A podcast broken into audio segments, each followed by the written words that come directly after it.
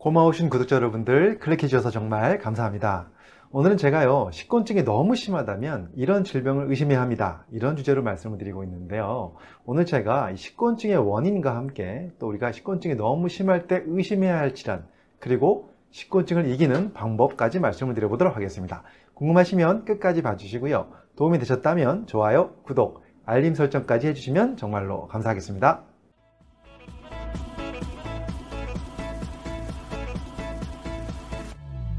안녕하세요. 교육을 전공한 교육하는 의사 가정의학과 전문의 이동환입니다.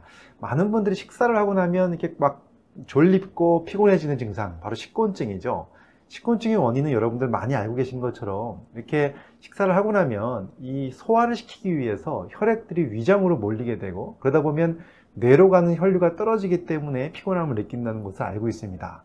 맞습니다. 그 말이 맞는데요. 그런데 이상하게도 아침 저녁에는 별로 식곤증을 못 느끼는데 왜 점심만 먹고 나면 식곤증이 더 심해지는 걸까요? 그 이유는 바로 우리 몸속에 있는 생체 시계 때문에 그렇습니다. 이 오후가 되면요, 우리 몸속의 그 생체 시계가 마치 야간과 비슷한 상태로 신체 기능이 맞춰진다는 것이죠. 우리가 하루 24시간을 쭉 생활하면서 우리 몸속에서 여러 가지 호르몬들이 그 시간에 맞춰서 어, 나왔다 줄어들었다 하는 이런 생체 시계들을 가지고 있습니다.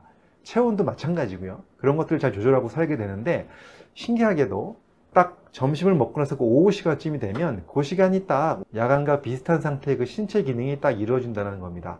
그 상태에서 식사까지 딱 하게 되면 이 뇌로 가는 혈류량이 줄어들기 때문에 그것이 딱 맞아 떨어지면서 점심을 먹고 나서 식곤증이 가장 심해진다라고 얘기를 하고 있습니다. 그런데 이 식곤증이 물론 누구든지 다 조금씩 가지고 있고 이것이 그냥 일상생활에 지장을 줄 정도가 아니라면 그냥 잘 살아가고 있는데 정말 심해서 정말 식곤증 때문에 생활하기가 어려울 정도다. 그 정도 되신다면 한번 다른 질환들도 생각을 해 보셔야 됩니다. 바로 우리가 피로를 쉽게 느끼게 할 수 있는 여러 가지 질환들이 있는데 그런 질환들 때문에 이 식곤증이 더 심해진 건 아닌지 확인할 필요가 있다는 것이죠. 대표적인 질환이 바로 여러분들 다 아시는 것처럼 간입니다.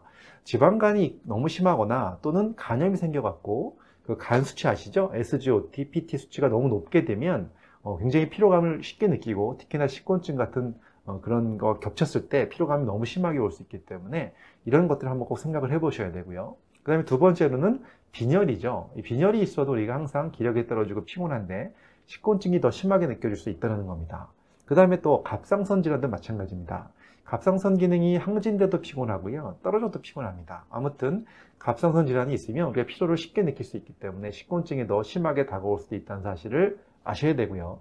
그 다음에 또 류마티스 질환이 있죠. 이것은 온몸에 어떤 염증이 있는 상태가 많기 때문에 염증 때문에 피로감을 쉽게 느낄 수 있다는 겁니다. 그 밖에도 기능성 소화불량이 있거나 또는 자율신경이 제대로 조절이 안 되는 자율신경 실조증이 있을 때도 우리가 피로함을 쉽게 느끼고 그것 때문에 식곤증을 더 심하게 느낄 수도 있다는 사실을 아셨으면 좋겠습니다. 그래서 만일에 정말로 식곤증이 너무 심하다. 정말 생활하기가 어려울 정도다. 그 정도면 이런 질환들도 한번 체크를 해보시는 것 도움이 되실 것 같습니다.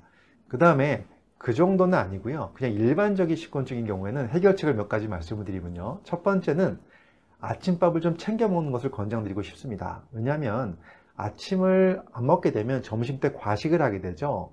과식을 하면 아무래도 식곤증이 생길 확률이 더 높아집니다. 그렇기 때문에 점심에 과식을 피하기 위해서 아침 식사를 챙겨 먹고 점심을 좀 간단하게 드시면 식곤증을 좀 줄일 수 있는 도움이 되고요. 두 번째 방법은 식후에 가벼운 산책, 또 햇볕을 쬐면서 뭐 리듬 운동을 하는 것 이런 것들이 굉장히 도움이 됩니다. 리듬 운동이 바로 걷는 거죠. 그래서 햇볕을 쬐면서 걷는 이런 행동들을 하게 되면 밤에 숙면을 도와주고 그러면 또 낮에 덜 피곤하기 때문에 식곤증을 좀 줄여줄 수 있다라는 방법이 있고요. 세 번째는요. 정말 피곤하시다면 점심시간에 잠깐 15분, 한 20분 정도 짧은 낮잠을 주무시는 것도 굉장히 큰 도움이 됩니다.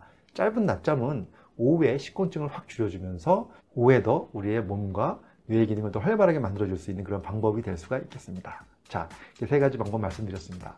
오늘은 제가 식곤증에 대한 말씀드렸는데 식곤증이 너무 심하시다면 이런 병도 한번 검사해 보시고 또 그렇지 않다면 이런 방법들을 통해서 한번 식곤증 잘 해결하시고 건강하고 활력 있는 생활 되셨으면 좋겠습니다. 감사합니다.